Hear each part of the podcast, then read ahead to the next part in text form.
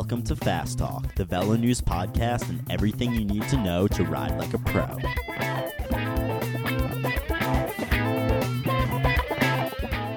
Hey Trevor, you going riding today?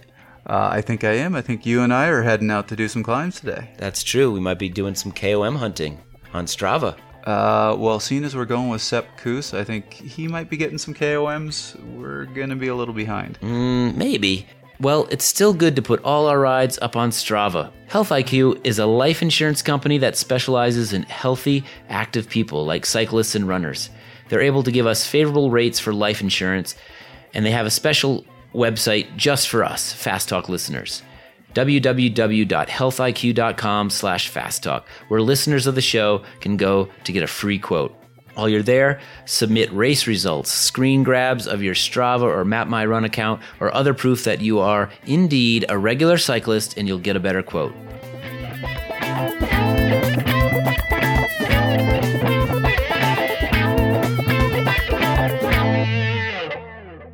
Welcome back, dear listeners, to another episode of Fast Talk. This is Coach Connor, and hopefully by now you've gotten to know my voice. But this is a bit of a special episode of Fast Talk. Today I am joined by my new co host.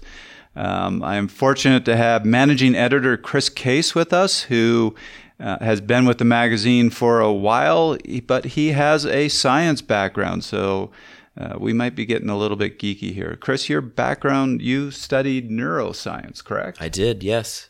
Uh, Chris is also painfully slow on a bike, and I'm waiting for him on every single climb that we ever do.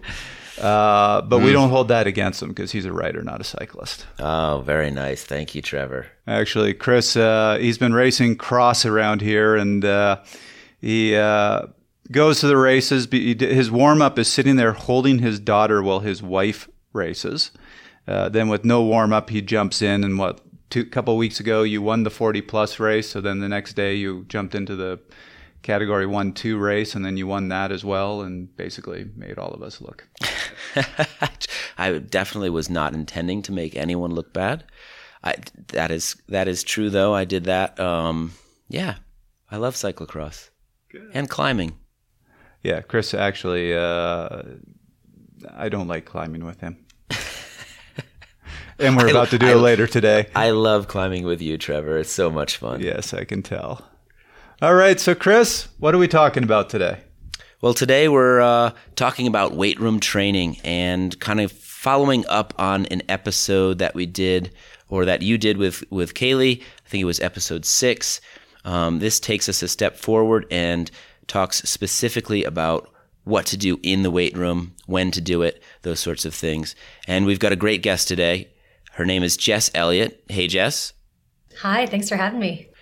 Jess is the sports performance coach and biomechanist from the University of Colorado Sports Medicine and Performance Center, right here in Boulder, Colorado.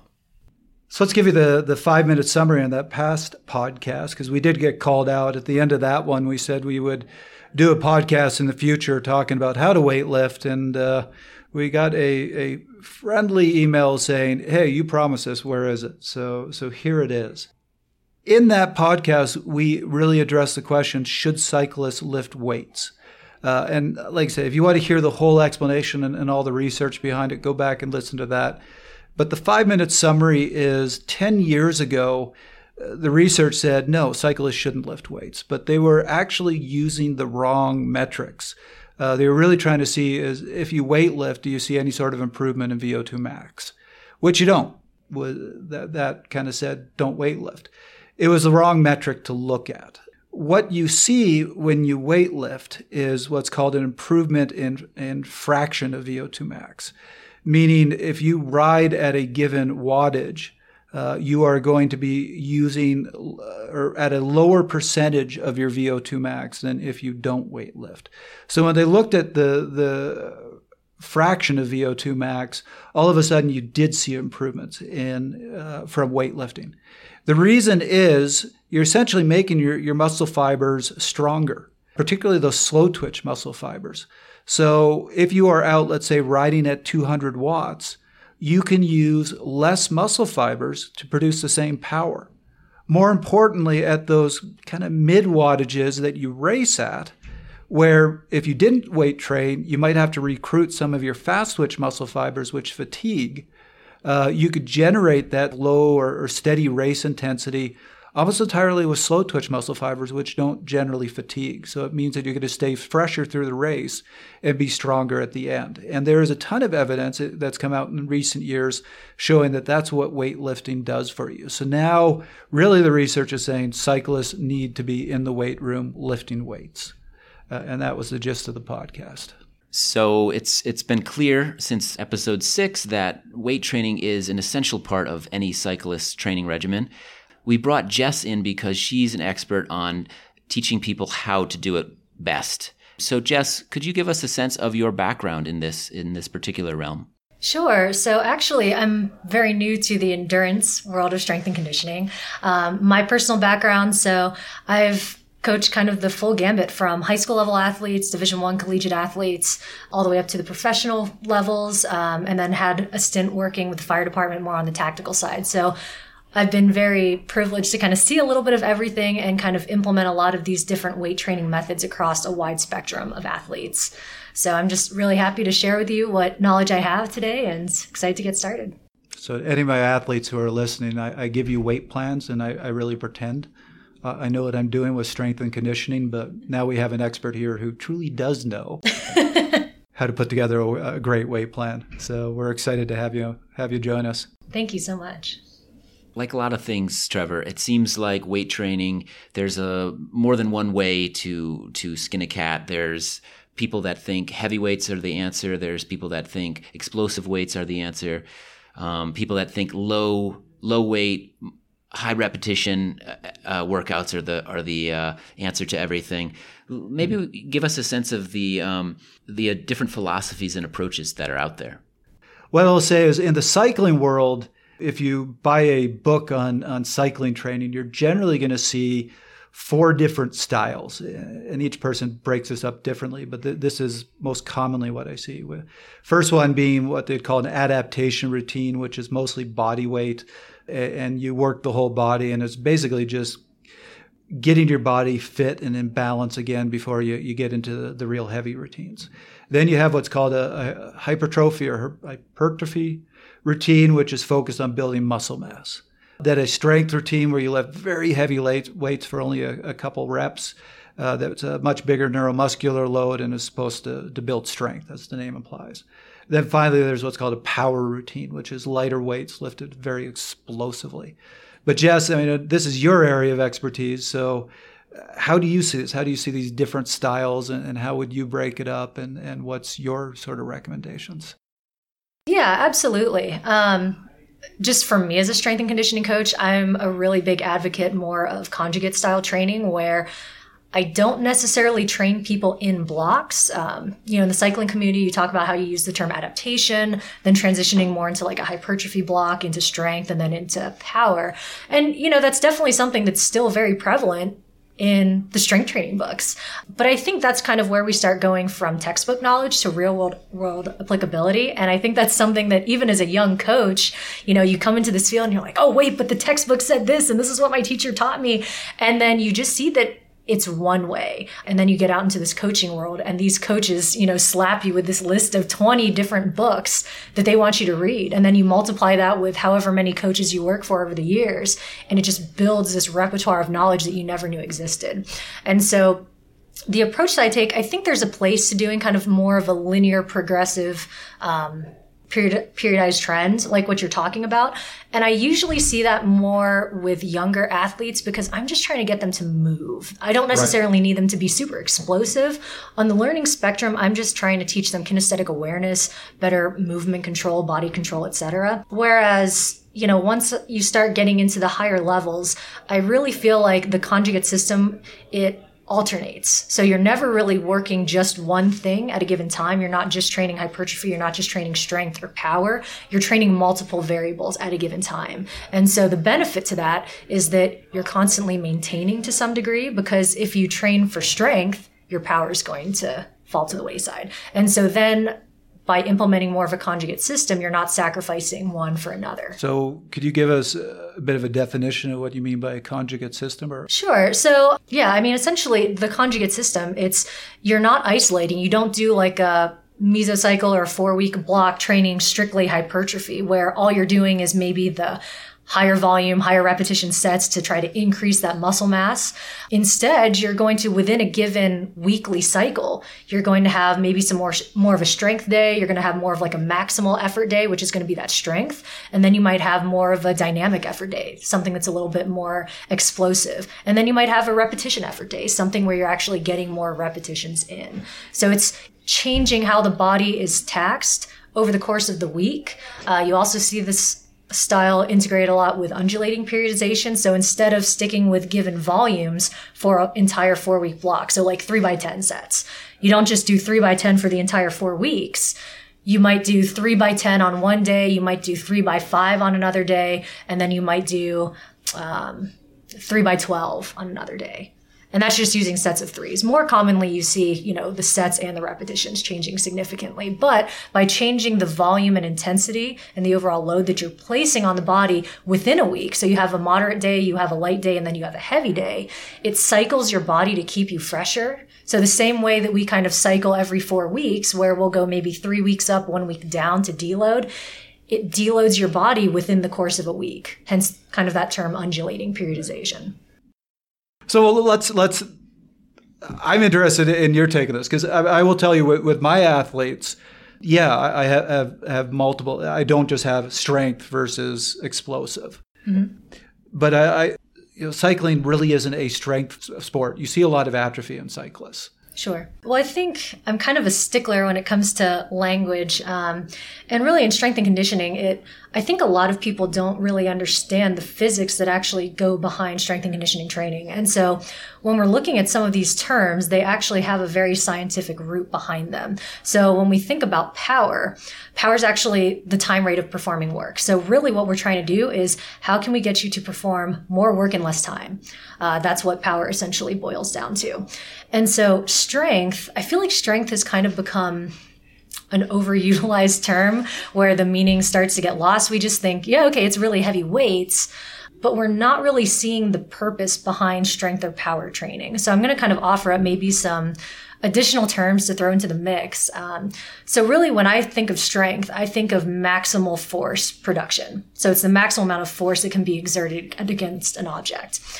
Another term that, you know, we use a lot is going to be velocity. And so the thing with force and velocity is that they actually have an inverse relationship to one another a lot of coaches, especially in like team sports, you'll see these head coaches that are focused on weight on the bar. They want you to lift heavier weights to generate more force because that seems to be the goal. But what they don't realize is that by generating more force, you're going to be decreasing the velocity because you can lift heavy weights, but you're not going to do it quickly. That's kind of where that lighter explosive training comes in.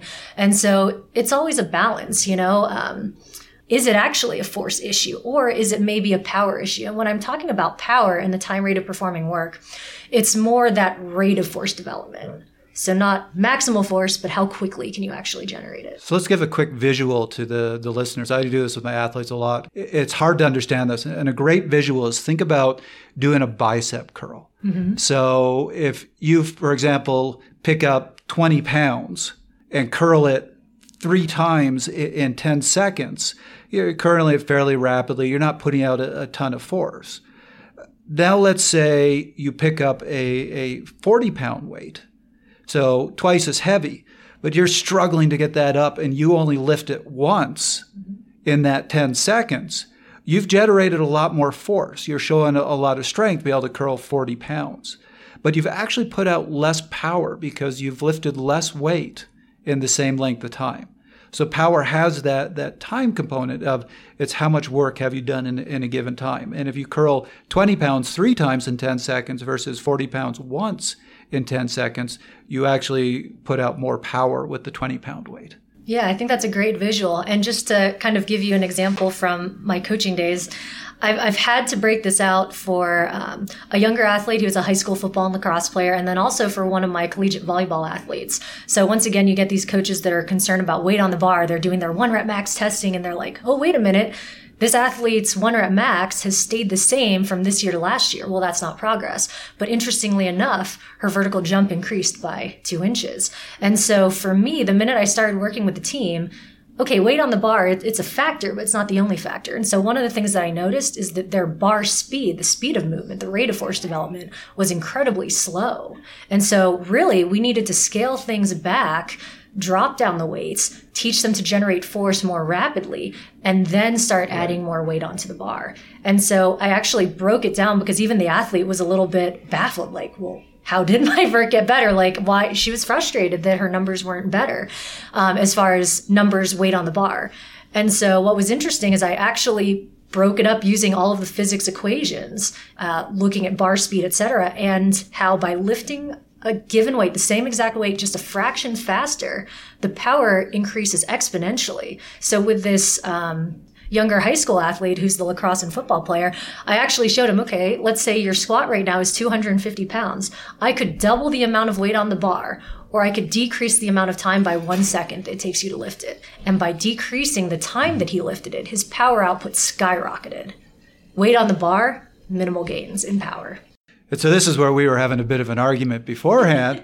Healthy discussion. I, yeah. So I actually, I mean, when I was giving weight plans to, to my athletes, I was really focused on that that velocity. So in, in the research, they just really break it down into what they call heavy weightlifting, which is where it's you're you're lifting you know 75% or more of your one repetition max for you know between 4 and and 10 reps uh, versus what they call explosive weightlifting, which is a lighter weight, maybe 60% or even less than 60% of, of uh, your max weight, uh, and you're lifting it as rapidly as possible. And so I gave my athletes a lot of explosive work. And I'm actually looking right now at this 2014 review by a fairly famous uh, researcher named Rønnestad. And when they reviewed the literature on, on strength training, this was looking at strength training in cyclists they said, yes, strength training improves performance in cyclists, but only with heavy weightlifting, not explosive weightlifting, which that really surprised me. Eh, but I've seen several studies that say the same thing that you need to use heavy weightlifting where you have multiple leg exercises and you really push yourself. Uh, and when you just do the explosive work, no improvements in your cycling performance. And I, I well, you and I talked about this. You're like, no. and, I, and this is here's the thing again. You have so much real world experience with athletes, so. Yeah, you know, and the tricky thing with studies is that I think, um, you know, I did a lot of research in grad school, and I think the problem behind it is that it has to really transfer to the field and it needs to be applicable. And a lot of research, you know, it's, it's one thing to design these workout programs in a laboratory setting um, and to kind of see, okay, well, what effects does this have on training? But I think what a lot of people don't consider is that there are so many different methods to training. So, I mean, when we talk about strength or power training, the research almost implies that there are only two different protocols for it. Right. But as a strength and conditioning coach, just to add some more terms to kind of the uh, repertoire here, we have a lot of different training methods. You know, you'll here conjugate periodization, linear periodization, nonlinear, undulating periodization, block periodization. And then there's all of these different methods for implementing it. You know, you have the tier system by um, Joe Kenn, triphasic training by Cal Dietz, Westside Barbell by Louie Simmons, French contrast training. There's all these different styles of training. And they, you know, they all have a great place for different athletes, different age levels, abilities, different sports. And so it's kind of like, all right, well, this research study wants to narrow it down to, okay, you can either train for strength or you can train for power.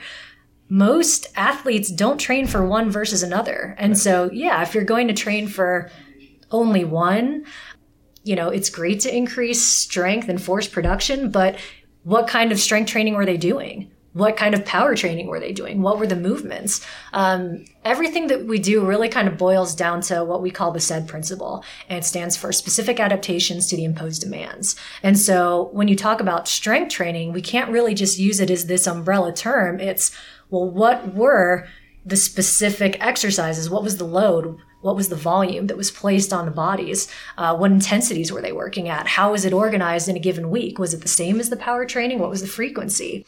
How did that mix in with their cycling training? And so there's so many other variables. And so it's kind of frustrating with studies like that is it oversimplifies things. And then I think people often get the wrong picture. They get an incorrect message because they only see a very small fraction of what goes into strength and conditioning. And all I have to say is, Chris, you thought I had too many technical terms. I know. I could you just rattle those off again? oh man, where should I start? Do you really want them? In reverse order than In- alphabetical. reverse. Skipping every other word? Yes.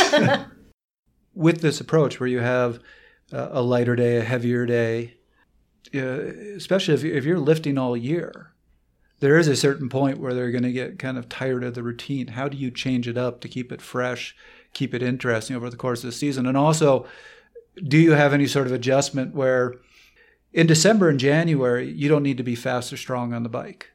So those are the times when I go, let's do the really hard work in the weight room. Because if your legs are feeling it and you get on the bike, well, you're just doing a base mile ride the next day anyway. Once you get into March, April, May, they're racing, and that's where they can't afford to be suffering from what they did in the weight room. So I tend to ease off and, and make it a little easier in the weight room and maybe do more explosive work so that they can still race strong. Uh, how would you approach all this? Because it sounds like I'm my approach is kind of more old school. Sure. Even though you're not, you know, like for me, if I'm implementing more of like a conjugate style system, even though I'm kind of maintaining some variables at all at any time, I still am maybe favoring one versus another. So, like you said, off-season development time. Um, if it is somebody who's looking to put on mass, having a little bit more of a tendency towards hypertrophy training is okay. That doesn't mean that I'm not going to maintain some strength training or power training, but that's definitely going to be a little bit more of a weighted focus. Same thing on the strength vector as well. So, from my standpoint, it's just kind of correcting people from thinking, oh, I, I need to just focus on this for this block. Now, with Olympic level athletes, you will see a lot of block training like that, but they're very short blocks because if you do a block style tra- uh, block style training for too long, like I said, you train one variable and something else is going to fall by the wayside. But for seasons, there are definitely variables that you want to focus more on during the off season. As you start getting more towards your competitive season, uh, things are going to become more sport specific. You're going to start favoring maybe a little bit more of that rate of force development, that power explosive training. Um, as far as the how do I keep things fresh, there's a lot of different approaches, which, like I said, that's my answer for most things, it seems like these days. But, you know, on the powerlifting side of things, you'll get athletes who they do not do the same workouts at all in a given year. They might train given movement patterns. So, okay, on one day I know I'm going to do a squat. The next day I know I'm going to do some type of pressing movement, upper body press. And then on this other day I'm going to do a deadlift of some variety. But within that, they have so many different variations that they never choose the same exact one. And the reason for that is, and I, there's a time and a place for it for someone that's a new lifter. I wouldn't recommend it. This is for someone, you know, power lifters have um, lots of experience lifting. You want to train your body to generate force in all different positions, but also you want your body to be resilient to force in all different directions uh, because that's what's going to keep our bodies safe and kind of protect us from breaking down or from getting injured. And so it's really great to to vary your training on a regular basis. For most athletes, for example, at the collegiate level, every four weeks, about every cycle, give or take three to four weeks, I'll change up the exercises. I might keep a similar structure where we're working on similar things, but I change up the exact exercise for it. And so that way, maybe they're still getting the same load because most sports or most positions, even, I know what I want to train. I know what their bodies need. It's just they do need a little bit of variation to keep things fresh, to keep their body adapting in different ways, to prevent overtraining, fatigue, uh, or even injury. So there's always a little bit of variation. It just kind of depends on the athlete, what they're capable of, what their needs are. That'll kind of determine how much variation there's going to be in their program. Wow, this is sophisticated. There's tons of options, that's for sure. I think something you briefly touched upon earlier, and and that is your philosophy that cyclists should definitely train year round. This isn't something to to uh, save or reserve just for the off season or some particular time of year. It's an all around type of thing. Yeah, absolutely. You know, you really have to be strategic about when you start. And so, really, we're kind of right at the perfect time to start implementing some resistance training. Um, is this something that you want to start adding in right in the middle of your competitive season? Probably not. It's just going to be too much stress on the body and such a different form of stress that your body's actually going to have some probably negative adaptations from it. But yeah, I'm, I'm a huge component across all sports and cycling, especially about training year round. Because why would you ever want to lose the adaptations that you worked so hard to gain? So then instead of actually building and summating on your progress from year to year, it's, you know, you'll build a little bit during the off season. Competition season is actually going to trash your body. And then in the active recovery, you rest and then you start building again. But you're not really going to make those long term gains because you you make the progress, you compete, and then you lose it. And then you go back in and make some progress and then you lose it. So it's kind of that, you know, two steps forward, two steps back in a sense. So really it's more about implementing periodized programming over the course of an entire year. And if you want to get fancy with it, you know, looking at your planning over the course of a few different years.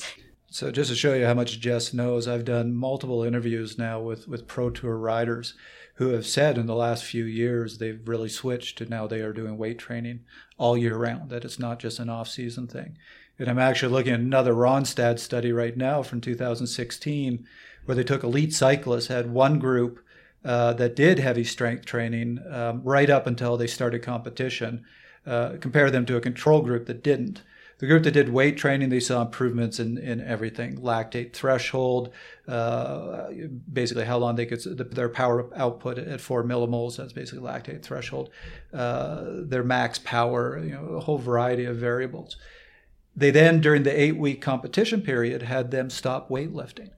And they saw the weightlifting group relative to the control group saw a much greater drop in all those variables as soon as they stopped weightlifting. Mm-hmm. So it's not like there's some people believe, okay, I'm going to weight lift, I'm going to do it close to the season, and then it'll last me for months. It's no, you stop weightlifting, you're going to notice it. Oh yeah, they actually say within two weeks you're yeah. going to start noticing it. And that's exactly what they're saying in the study. That's really cool. I'm glad you found that. Now, what about you know a lot of cyclists will will take the summer off of weightlifting. A lot of them take their whole lives off for weightlifting. yes. Chris doesn't train. Chris doesn't get in the weight room, and he just beat me by two minutes up a climb. It drives me nuts. Sorry. The, Chris's approach is just have really, really good genetics. and have fun, Trevor. Have fun. this is not if you can. If you this can. is cycling. Where's fun involved, Chris?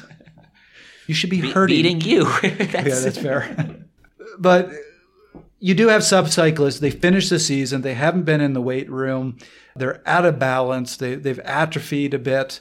I'm assuming it would not be a good idea for them to get in and, and have a, a really heavy day. Would you want to have a, a period of almost just body weight or, or, or light lifting to get the body ready for the heavier sort of stuff? Sure. I mean, that's definitely a logical line of thinking. I don't know that there's a one size fits all answer. I'm good at giving a lot of those, unfortunately. The here's an answer. It's not necessarily the only one. Right. Um, I think with people that don't have a lot of experience in the weight room, you need to learn how to move first. So you never want to build strength on top of dysfunction we need to put people in the right positions and especially at the end of a competitive season i mean you still want to take a break go through an active recovery phase maybe do a little bit of cross training uh, load your body in different ways. Psychologically it's a great break as well. Uh, we drop down their training like in the gym as well. So it's a good time to do just full body like circuit training. Doesn't necessarily need to be very intense just taxing the body in different ways but really, you know, during the summer season or really at any time of the year, if someone's getting into strength and conditioning training for the first time, you definitely want to start with core movement patterns and teaching those and then progressing them gradually. So for most movements, you know, if I'm teaching a squat, I'm not going to teach them with the barbell on their back for the first time. You know, I'm going to take a look at their body weight positions. I'll probably take them through some sort of functional movement screen prior to all of that, just to see how they're moving and then start teaching some of these mechanics before loading up the body. So from that standpoint, I think it's good to do some body weight exercises.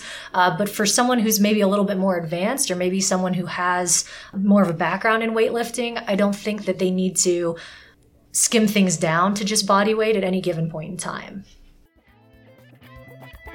So, Chris, uh, I, I, hear you're the one who has the plague this time around. I think I was the one who was sick in, in August. How are you feeling?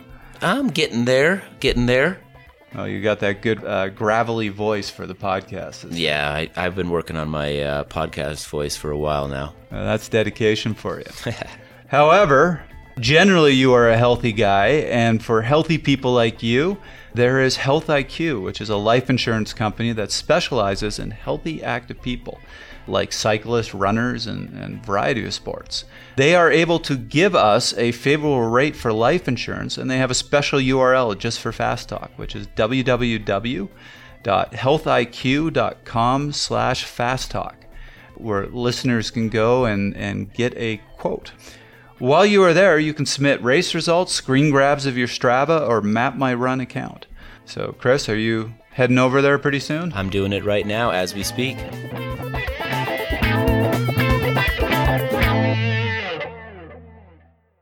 Well, that was a wealth of information on the the broader picture of, of strength training. I think it's about time uh, we we got down to some of the nitty gritty, some of the the terms we're going to hear first should be defined in our in our discussion of the exact uh, exercises or some sample exercises that people might want to do as they take up their weight training, and also timing. I think timing is a crucial component to this discussion because there's a lot of misconceptions out there that a weight training day is a is a rest day, and and and that's just totally wrong. So, Jess, I'm going to kick it over to you. Maybe uh, you could define some of the terms that we're going to hear in the uh, sample exercises that you discuss.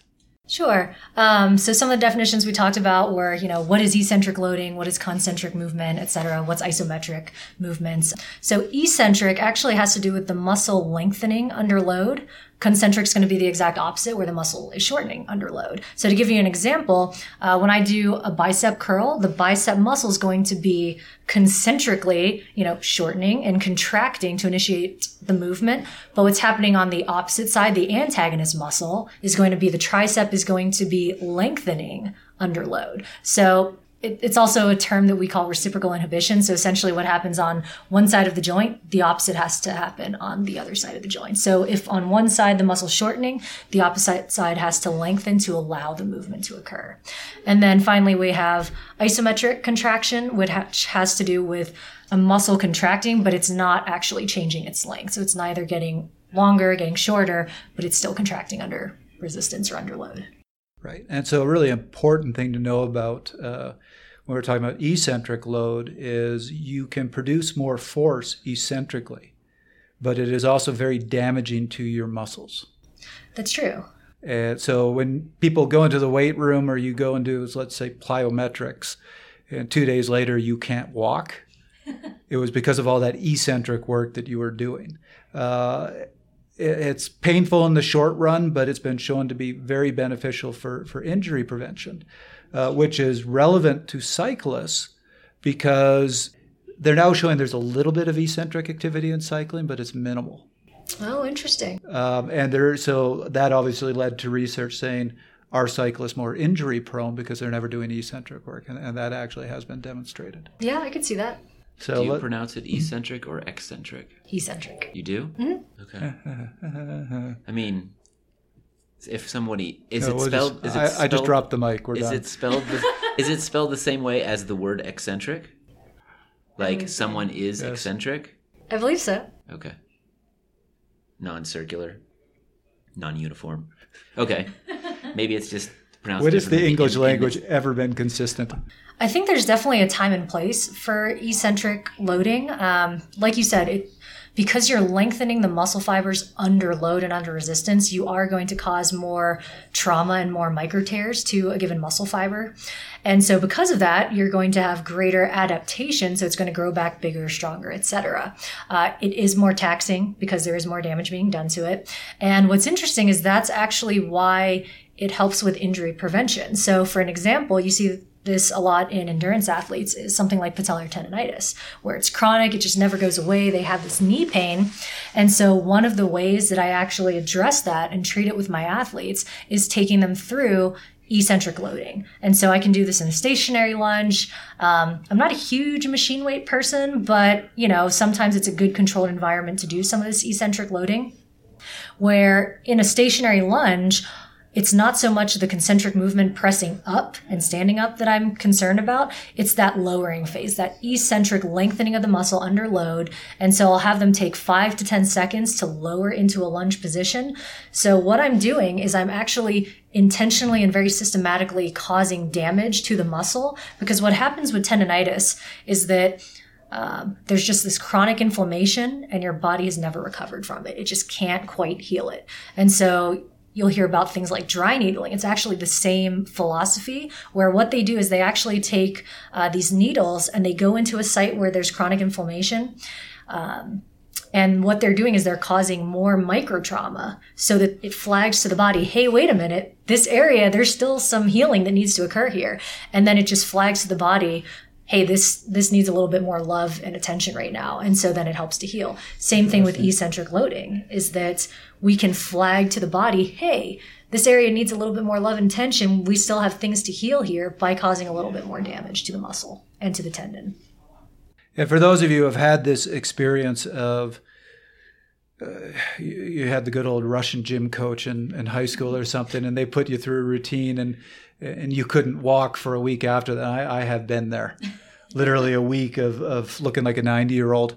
Um, one nice thing is once you have caused some of that eccentric damage, it's very protective. Uh, you won't experience the same sort of damage or what you care about, the soreness, uh, the next time you, you do the activity. And What's really nice is if you start with a session that where you're gentle on yourself, you just do a little bit of eccentric work, Uh, you're not going to be as sore. And then if you a week later do the, the really hard session, again, you're not going to be as sore as if you started with a really hard session. Yeah, absolutely. And like all things, I mean, you know, with eccentric loading, it's one of the many variables that we place into a program. So it still needs to be in balance with everything else. So the last thing I want is for people to go out and be like, oh, eccentric loading is like the new thing. And then them kind of uh, jumping on this and implementing across all of their training. There's definitely a, a time and a place for it. And so we definitely want to make sure that we're strategically implementing it into a periodized program. On that note, the last thing I'll add before Jess goes into some amazing terms and shows how much more she knows than I do. Oh no, um, no pressure though. No, no pressure at all. Except you've shown me up dramatically so far, so I expect the same. When I prescribe, uh, personally prescribe uh, exercise programs to athletes, I will give them uh, both timing for eccentric motion and for concentric motion. Often find with exercises you want to move slowly eccentrically, where concentrically and again, this is panning out in the research. What you were talking about before, that you need that explosiveness, you need that power, that you want your concentric motions to be as rapid as possible. Even if you are lifting close to your max weight and you're going to be slow, they've shown that just the intention of lifting that weight uh, as rapidly as you can has an impact and will have a benefit to your cycling. Uh, so I will usually give a very short concentric time for the activity to, to my athletes and, and a slower eccentric. Sure. And I think as a general rule of thumb, um, it's a smart approach to take. Um, I'll kind of take it a step further as well because, yeah, for most people, you do want to focus on that concentric power. And so the eccentric loading, because it can be so damaging, it's very controlled. So what you're doing when you're eccentrically loading, you're also decelerating the weight. So if we think about a back squat, the eccentric movement is lowering down into the squat. So a lot of people there, you want them to focus on getting into the right positions. That's not really where the power is. So we usually start by instructing them, you know, eccentrically lower at a slower tempo, and then that concentric movement we want to be as rapid as possible with good control and good form. Um, but kind of taking it also from the flip side of things is that it's acceleration and deceleration of the bar. And so we want you to be able to control deceleration. But at the same time, I'm not going to say that we don't want you to be able to decelerate rapidly as well. So I wouldn't say that you want to do that all the time, like slow eccentric, quick concentric. I'd say there's kind of a time and a place for both, especially when you're looking at, you know, rapid deceleration straight into a reacceleration. You don't want to get stuck. So same thing with a squat is if you lower too slowly, it's very easy to get pinned under the bar and just get stuck. And so you want to be able to utilize that stretch reflex, the stretch shortening cycle to rebound up because what you're doing is you're storing elastic energy as you're lowering down. If you do that a little bit too slowly, you're not going to have that increased elastic energy driving you back up. So you're actually going to lose a little bit of force as well. Well, I asked you to show me up, and boy, did you do it quick. no, I'm just I'm expanding upon it. Thank you. That's a kind word to put it. So, when people talk about 1RM, what are they referring to? So the 1RM is a one repetition max. And just to make things even more convoluted, I'm going to give you, I'm going to divide it even further and say that there's an absolute one rep max and then there's like a technical one rep max. Absolute being like, this is all that you can do. It's not going to look pretty, but you can get the job done essentially. A technical max is going to be the most amount of weight that you can lift one time while maintaining proper technique. I used to, to teach a, a, strength training course at CSU, and I had this student that gave me a horrible review oh, no. because he talked about this insane amount of weight he could bicep curl. And I asked him to show me, and I don't think his elbows ever bent at all. He would just go lean, lean forward and then lean back and oh, kind oh, yeah. of bring his arms up with them and just lifting this huge amount of weight. And I'm like, no. and I, I, taught him, you know, keep the body straight, you know, and and sure. do it all with the arms. And so his you know, he had cut his weight in half. So his review was awful strength teacher. I, my my strength, you know, I'm half as strong as I was before. I know. but he cut was, his ego down by half. that's another way to put it. All right, so Jess, a lot of people out there at this point are probably envisioning Rocky Four. Uh, he's he's in the barn. He's doing. Uh, he's got his his ankles locked at the top. He's he's doing these massive stomach crunch things. He's lifting logs in the woods. He's is that what we're talking about here? Should we get into the nitty gritty and talk about specifics? So I got to call Chris out. Uh-oh. He and I were two nights ago on the trainer because it was snowing, so we were doing a trainer workout together, and I put on Rocky Four. which you had clearly never seen before. I've seen it. It's been about 15, 20 years, Trevor fair enough. It's a good refresher. It's just a great visual, by the way, too. I have to say. Hey, Chris made fun of it. I, am I mean, still angry about that. That's what you're supposed to do when you watch it, right? No, it's, you're supposed to take that serious. You're supposed to be inspired, Chris. I just looked over and saw this sweaty guy next to me, and I, I just got off the trainer and walked out of the room. That's true as well. anyway, sorry to interrupt. Well, so Jess, give us some fundamentals here. Give us a sample of what cyclists should be doing. I feel bad because I feel like I've given a lot of almost non answers and ambiguous answers because there is so much variation. But I think the biggest thing that I've started to see in this endurance population um, in my time starting to work with them is first and foremost, do something because I think there's still this big. Um, kind of stigma and taboo around weight training in the cycling community. So the first thing is just do something. Okay, something's going to be better than nothing. But looking more at the specifics, you know, general rule of thumb, what I would love to see is probably three days a week in the off season uh, total body lifting throughout the course of the week, at least one day in between. Uh, someone that's newer to lifting, I might even lower that down and start with two days a week so that they can really get longer recovery times because I don't want to overload their body with too much stimulus all at once. So start small. Two days a week, maybe three if you have a little bit more of a weightlifting background, especially in the off season. And then depending on how your body adapts to it and how your training kind of fits into that, I don't see any reason why you can't maintain at least two days in the competitive season as well. So I'm a big advocate of year round training and then really trying to develop a little bit more balance. Um, most cyclists, they're very, very quad dominant. And so they can't always get into the best positions. I've seen a lot of people when they squat, when they hinge, their back is rounded. They can't get into a nice hinged position. And so because of that, they're actually going to be losing a lot of force. They can't actually generate power through the glutes and they'll compensate and kind of almost like leg press and just do like leg extensions and really drive from the quads.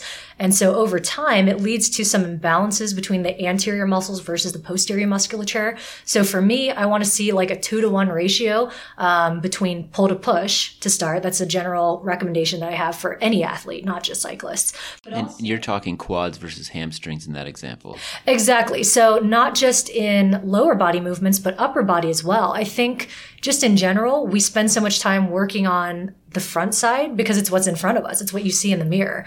But really, most of the explosive force uh, comes from the posterior chain muscles. And so I want to see a two to one pull to push ratio, whether that's uh, glutes and hamstrings to quads or whether that's going to be back to chest. Um, but in addition to that, I really do want to emphasize that posterior chain development. You're already great. Your quads are already strong. I get that. I don't need to make you good at what you're already good at. I need to make you good at what you suck at. And that's how we actually get athletes better. And I'm guilty of this too. I, I don't necessarily want to do what I'm bad at or what's uncomfortable because it's hard and it sucks, but that's what people need. And so it's, it's learning to train your body in some of those uncomfortable positions, getting stronger in those positions so that you can actually generate force from them. And what about the timing of all of this? When should somebody be in the weight room lifting weights uh, and coordinating that with their five hour rides, their interval days? What's your system? I think it depends on the athlete. If you guys haven't gotten tired of me saying that yet. I mean, really, it's just about making sure you're getting quality effort at all of your different trainings. Um, because I think the problem is, is that, you know, people, they'll, try to do maybe a hard lift on the same day that they're doing a really intense ride. And so then you're not really getting great quality of, at either. And then also your body's going to take longer to recover, which we know people aren't always great at focusing on recovery anyway in an optimal world, and I know that just timing wise, this isn't always possible, I'd like to see like a good six hours. If you're going to do something on the same day, give your body a lot of time, give yourself a break to actually recover from one before you're doing the other. So I'd say a good six hour uh, break for same day trainings if you're doing a long ride, short ride, um, and then you're going into the weight room give yourself some time. As far as which one you're doing first, I think that's going to have to do with individual preference. So I wouldn't take a hard line on that. But over the course of the week, you know, there's a lot of different weightlifting strategies. Um, you can start with more of a moderate volume day, go lighter kind of midweek, give yourself a little bit more recovery, and then maybe hit things a little bit heavier and harder going into the weekend because you're going to give yourself a little bit more time to recover. Um, throwing kind of your cycling into the mix and your training there. You know, you don't want to be riding hard and really attacking things on a day that you're doing a lot of uh, speed, power, strength work. So look at your program, balance all those things to make sure that you're getting good quality at each one, and then incorporating those recovery days and rest periods.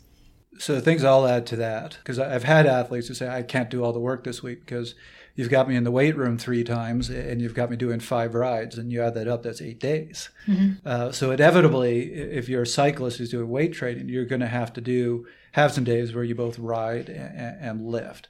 Um, so I, and I'm looking at a study right here that shows that if you lift before you ride, uh, you actually see a uh, it, the the lifting has an effect on, on your O2 uptake. So basically, the given wattage, you're going to take up more oxygen. So you're essentially becoming less efficient. Mm-hmm. Uh, you also see a drop in, in, the sort of max power you can put out.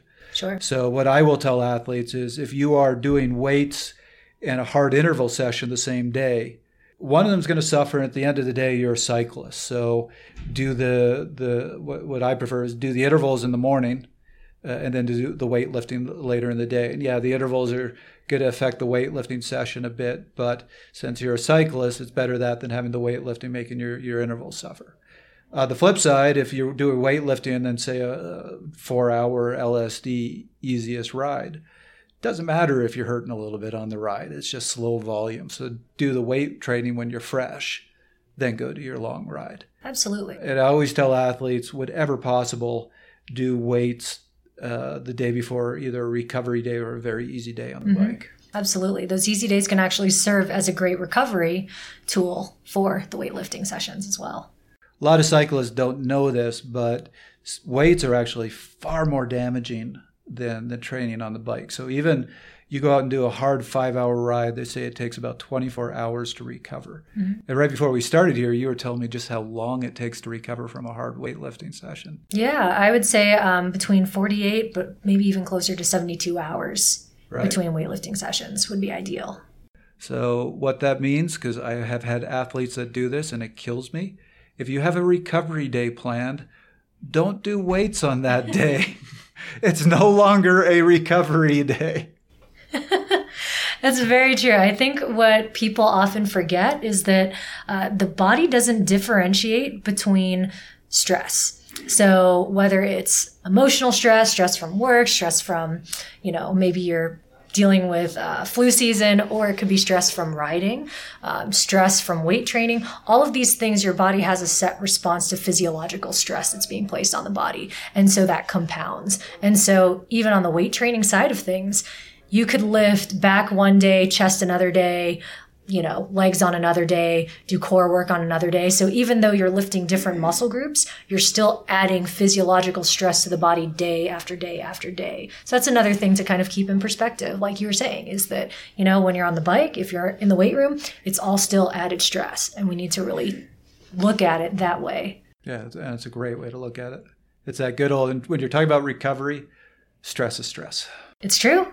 I like that. It's catchy. I'm going to steal it. Please do, though I can't take credit for that one at all. I had a chance to talk with veteran pro and Olympian Brent Bookwalter, who has signed for two more seasons with the BMC racing team. Brent was back stateside to promote and ride in his Fondo, the Bookwalter Binge. Brent definitely feels there is a big value to strength work and talks about the challenges of doing it while you're constantly traveling. Let's hear what he has to say. Um, yeah, when I look at the past, you know, the few years of my career, um, I wouldn't say I've done really much, if any, um, specific uh, going to the, the fitness club or the weight room or the, the gym. Um, and a lot of that, the main, I'd say, you know, reason for that or logic behind it is that there, with my seasons um, the past years, there just hasn't been enough time to allow for uh, a complete and effective phase of that in my training. I think the you know the seasons as we see kind of get later every year. There's more and more late season races that carry importance, and then they start. It starts early too. You know, it's right. Tour Down Under's kicking off in January, and even if you're not racing there, I think yeah, my observation the past five or so years is that the the level and the even the February races across Europe or the Middle East, um, the level just keeps getting higher.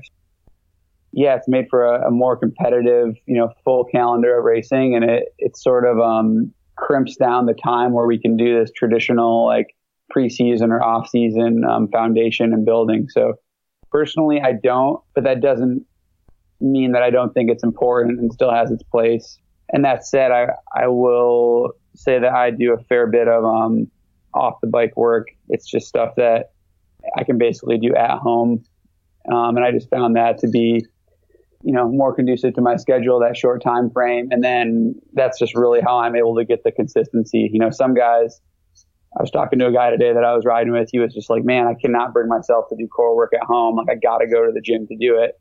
Um, so in that case, even if you have a small window, I think it's really worthwhile. But, but me, I'm, I'm, I'm pretty effective and functional. I think just, um, squeezing little sessions in 20 40 minutes, um, you know, before, after a ride, or even doing a day with two split sessions and getting more quality in and quantity in. Um, we also have some great support from our team in that regard. We have a, a group of like physiotherapists and trainers that, that head that up and, and they work, they've worked with us now, you know, the past few years and they're also with us at some races. So pretty conducive for identifying, you know, imbalances and weak points. And then, yeah, the key for me is getting a sustainable program that I can do through my short off season and then, you know, try to maintain it through the season too. Whereas, um, you know, I think for any cyclist, especially a pro, it's not realistic once the, the race season really kicks off and you're traveling week in and week out to, um, you know, be doing, uh, off-site gym sessions, if you will but something you can do in your room is is feasible. Yeah, definitely, and, and I think really valuable too. Yeah, so I guess yeah, the first thing is sort of like define yeah what what gym or what weight training really means, and yeah, for me it means using um using stuff that I can readily have with me. So it's using a physio ball and a medicine ball and some resistance bands, and then um I'm a big big advocate for the Redcord strength system. I don't know if you're familiar with that. It's a little bit like TRX but it's using a lot of elastics and, and stretch bands. Yeah, it's using um, mainly just you know like suspended ropes. So it's somewhat you can I can definitely take it with me to a training camp and and find a place to do it. Um, you can't just throw it over any door as easily as you can at TRX, but I think the coaches and trainers that I work have have uh, heavily endorsed that over the years. That's been a, a system that I've been using pretty regularly and, and seen definite gains from. Now, are you mostly focused on core, or are you working the the whole body when you do these routines? Yeah, I'd say I'm definitely working the whole body, um, and it it changes a little bit like season to season. I think I think the biggest thing for me with any of these protocols or programs is that um, you know there's always going to be like some good generic work I think that everyone can benefit from, but to really get the most out of it, you really need to get in front of someone, um, you know, a knowledgeable professional that knows what they're doing and can diagnose weaknesses, imbalances, strengths, and and really working on those because I think whether you're a cat four, cat five, or a pro, like what limits our progress is the weakest link. And generally that's not the stuff that's fun to work on. So that's the stuff that we need the most guidance with. We need the most form, form correction and the most encouragement to do. You know, some years I show up to our December camp and our physios are like, man, like, you know, your glutes are not firing. Like you've even atrophied a little bit. Like you gotta, you gotta get on this. So I'll be doing more of that. And then, um, last year, for instance, it was more like scapular stability and shoulder work. I really shifted into a lot of that as I was losing a lot of stability through the bike for my shoulders and uh, upper back. So yeah, definitely trying to kind of touch on all the areas of the body and just sort of um, diversify and, and give some dynamic stimulus to this two-dimensional pedal stroke that we get stuck in for hours and hours. So it sounds like overall strength work, but you're really honing in on areas of imbalance or, or weakness to keep your body healthy. So it's not just building strength for the bike; it's it's keeping your body functional. Yeah, exactly. And and uh, yeah, our, our you know our trainers and physios that I work with, they'll be the first ones to say like, you know, you could really benefit from doing some strength, more concerted strength work with these specific areas. So you know, maybe I'll go into you know a short sort of condensed couple weeks of something like that. It's also sad. I'm sure our listeners would love to hear. Here's your five favorite exercises, but it sounds like you're saying there are no perfect exercises for cycling. The, the, the better approach is see a physio or, or somebody who can find those imbalances for you and, and customize a program that's going to hit the areas where you need it the most. Is, is that what I'm hearing from you? Yeah, most most definitely. Yeah, I think that's really where you're going to get the most improvement and the most bang for your buck. But you know, that's not to say I think there is some general template work that that everyone can do, and I think um, where I would point people in that in that regard is stuff that just sort of, like I said, diversifies us from that that that pedal stroke where we're our lower back is flexed and the quads are overactive, pumping down, and um, we're working the prime movers of the leg. So I think anything that can open up your upper back and anything that can sort of activate glutes and hamstrings, and then really importantly work some of this deep um, inner core stuff that can tend to get kind of saggy um, when we're just sitting on the bike all the time. I think I think that's good for everyone, and um, even if you don't have the means or the um, you know the time and resources to get get a personalized plan, I think we can still benefit from uh, from getting off the bike and and this time of year that if I'm helping a guy out with some some training program or advice, you know, I'll tell him that I think it's really important to do. I think it's not always not the most fun, but I think you know cutting your ride 15 20 minutes short if that's what it takes um, and and getting back from the ride or doing it before you head out and and getting down on the mat and um, and working your body in some more dynamic ways, I think is uh, definitely beneficial. Fantastic! I love hearing you say that. That's what I'm always telling my athletes. Yeah, yeah. I've been I've been preaching that to you to some of my friends that are um, you know juggling the the hard full nine to five day and they have kids now and you know if they get an hour and a half to ride they're riding 93 minutes and then going straight you know on the bike to to the stove or to the homework or straight into something else. And I, you know, I definitely recommend at least some days cutting the ride 10 minutes short and, and, and getting on the mat and, uh, and doing some stuff to sort of balance your body out instead of just pedaling, pedaling, pedaling, and then straight into the day. On the subject of, uh, of joints, um, that's not a, that's not a that's not a Colorado joke. I didn't mean it as a Colorado joke. Oh man. I saw the I saw laughter in the room. It was just too perfect. On the subject of joints though, everything hurts less. what are some sport specific, cycling specific exercises, and, and, and should people be concerned with um, differentiating between single joint exercises, multiple joint exercises, and then we should talk about when they should be doing these things and the timing of all of it. With single joint versus multi joint, um, you know, to me, it really boils down to it's a question of, you know, are we isolating muscle groups? And really the main people that you see doing that are going to be that bodybuilding um, kind of population where they're trying to go for a very specific aesthetic look. But the truth is, is that the body doesn't move in isolation. You know, in sports, um, movement is a complex chain of muscle actions that are continuously occurring at various joints. You know, and even if you're having an action on one joint, you're having a reaction at another joint. And so you can't really isolate. And I think the problem when you do that is that it causes either over or underdevelopment of certain muscle groups, which is going to make people a little bit more injury prone. And so it's actually going to start training the body more into dysfunction instead of training them into a better foundation to build strength off of. So I think you know, I'm definitely a huge advocate of multi joint exercises, big complex movements. You know, and that doesn't mean, um, I feel like when we think multi joint, single joint, you know, that means I don't think you should be sitting on a machine doing curls all day long. Is there a time and place to do that? Sure, there can be. But ultimately, you know, focus on, focus on free weights, focus on complex exercises that really just emphasize quality movement. It's somewhat ironic that, um, as I remember, some of the reasoning behind building these machines that really isolate muscles is because they thought it would prevent injury. But in a strange way, as you were saying, it causes the imbalances that can, can lead to injury. It can, absolutely. And a lot of people, you know, I'll see people at the gym where um, they don't actually know how to set the machine and actually adjust it to fit their body. Mm-hmm. And so you actually need to line certain things up with um, different joints, you know, the axis of rotation. And so a lot of people, you see this a lot with like the leg extension, leg curl machine. People hop on there right after somebody else. It completely fits them the wrong way. And so they're actually training their body into more dysfunctional positions. But then also, too, I think what people don't realize is that with simple movements, we, we tend to have different little compensations that we probably don't even notice. So if you take like a leg extension, leg curl machine, a lot of people, instead of keeping the toes and knees straight forward, they'll actually externally rotate and kind of open up at the hip a little bit. And so over time, they're actually training that lateral chain a little bit more. And so then it's not just an imbalance between left and right. It's going to be an imbalance within your quadricep group on one leg where the vastus lateralis, your lateral or outside quad muscle is going to be stronger than the medial quad muscle, your VMO. Or same thing with the hamstrings where your lateral hamstring muscle, the biceps femoris is going to be stronger than the medial hamstring muscles. So, I mean, it, it's not just training imbalances left to right, but even within a given muscle group. What about upper body work?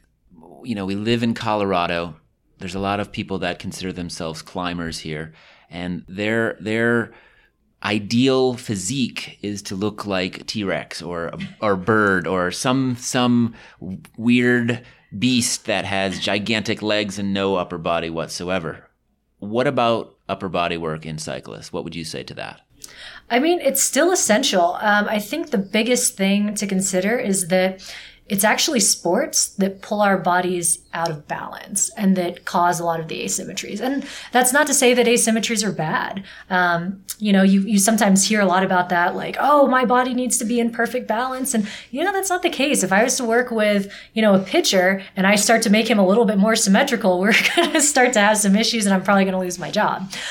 So it's, it's about realizing, okay, I'm going to have certain asymmetries that are functional, maybe for my sport or maybe even for my profession, but you still need to bring your body back to functional positions for activities of daily life. And so most people, like I said, I'm going to refer back to that two to one pull to push ratio. Uh, we still need to have good upper body strength because also too, your upper body, your core is kind of included in that. And so force is going to transmit through that core. And so you need it to be a strong, solid conduit that force can actually transmit through. Otherwise, I've heard this compared to like a soda can. If you were to just puncture a lot of holes in it and everything just leaks out, that's all that force that you're just losing. So you don't want to be this kind of crinkly, hollow soda can. You want things to be um, compact. You want to be solid. You want to be able to be a, a conduit for force transmission. And there's just there's that huge health component. Absolutely. You have to look long term. And I was in here a couple months ago, and Dr. Pruitt walked into the room, took one look at me, and was like, Trevor, I can see the kyphosis. God on my case, I'm sure I mispronounced that, but um, no, that was right on. Perfect. Uh, yeah, in the last couple years, I will admit I have been neglecting the upper body work. So I'm back in the weight room right now and I'm doing a mostly upper body routine, trying to get that balance back because I got unhealthy. Even though I had the best season I've had on the bike in years, my bike, my body was not healthy. Yeah, I think that's a phenomenal point because I think I think sometimes we get into our mind like, oh, I can always work on that later. Oh, I can always work on that eventually. Um, but you know, when we think about like long term athletic development, it's your body's going to reach a cap at some point. But if you wait too late to start, your cap at that given time is going to be a lot lower versus if it's something that you maintained your entire life. So if you maintain a general balanced level of fitness throughout your entire body over the course of, you know, your entire life, you're going to maintain a lot of that in kind of the later stages of life versus if this is something that you're starting when you're, you know, in your 50s, 60s, 70s, your muscles have already atrophied to a given point and your body's not going to be able to get back a lot of the capacity that's already lost. So there's definitely a point of starting too late. But I will add in the caveat where, um, yes, it's important to train upper body more just for functional strength, just to just to be able to move well, just to be able to control your own body weight. I think that's something that everybody's going to need to have. You should be able to pull and press your own body weight. But does that mean that you need to do a full upper body lift? Absolutely not. You're going to see that more with, you know, football style training, four days a week, two lower body days, two upper body days. Is that something that I'd recommend for cyclists? Absolutely not. If they want to do that, cool. Um, but is that something that they really need? No. But make sure, you know, add in a horizontal pull, um, horizontal push, vertical pulls, vertical pushes. Add those into your program just to have them there to stay balanced. But you don't necessarily need to you know, load up five different exercises for your back in one program. For those cyclists out there who are still saying, nah, nah, nah, I can't, I can't bring myself to get into a weight room. I just can't do it. Are there things that are, are can you talking from experience here, Chris? I've never been in a weight room, so I wouldn't know what they're like. Um, I'm, no, I'm I'm just curious if there are substitutes outside of the weight room that people can do that um, serve a reasonably good as a as a reasonably good substitute for some of the things we have been talking about. Push-ups are push-ups good. Other things like that that might might help people wrap their heads around. I can do this. Absolutely. Um, and I think kind of the misnomer is we think about weight training as we need to use heavy weights. Um, and we kind of think more about the equipment that's being utilized. But absolutely, you know, to me, when I talk about like functional strength, pulling and pressing your own body weight, you know, get a pull up bar, do push ups, you know, get a TRX. Um, make a TRX, you know, something that you can have at home. So if if the stigma is about going into an actual gym because maybe the culture is a little bit different, there's a lot of equipment maybe people aren't comfortable with. Maybe it's just time or added resources that they don't want to allocate to something like that. That's fine.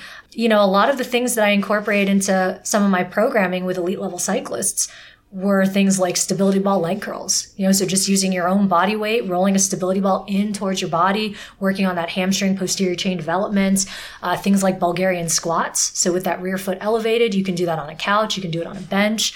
So there are absolutely ways to add resistance training into your workout without it being maybe weight training per se and actually needing a lot of fancy equipment for it. And the biggest thing that I really want listeners to take away from this is just that SAID principle specific adaptations to the imposed demands. So, what you're giving your body on a day to day basis, that's what you're going to adapt to. And so, if you don't like your progress, look at what you're exposing your body to on a day to day basis and then start to make some decisions and maybe make some changes. Well, as someone who has never been in a weight room, I do I do admit that. I've done a push up or two in my day, but as someone who has very little weight training experience. This has been a fascinating conversation and uh, very educational.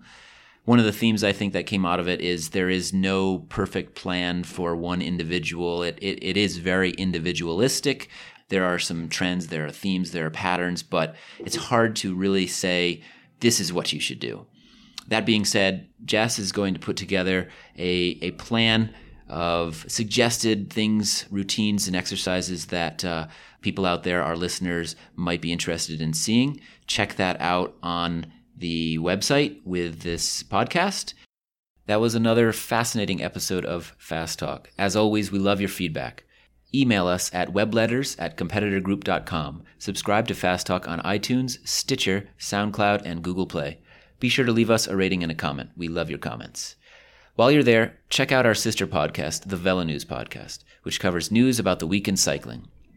Become a fan of Fast Talk on Facebook at facebook.com slash velonews and on Twitter at twitter.com slash velonews. Fast Talk is a joint production between VeloNews and Connor Coaching. The thoughts and opinions express, expressed on Fast Talk are those of the individual. For Jess Elliott, Trevor Connor, Coach Connor, I'm Chris Case. Thanks for listening.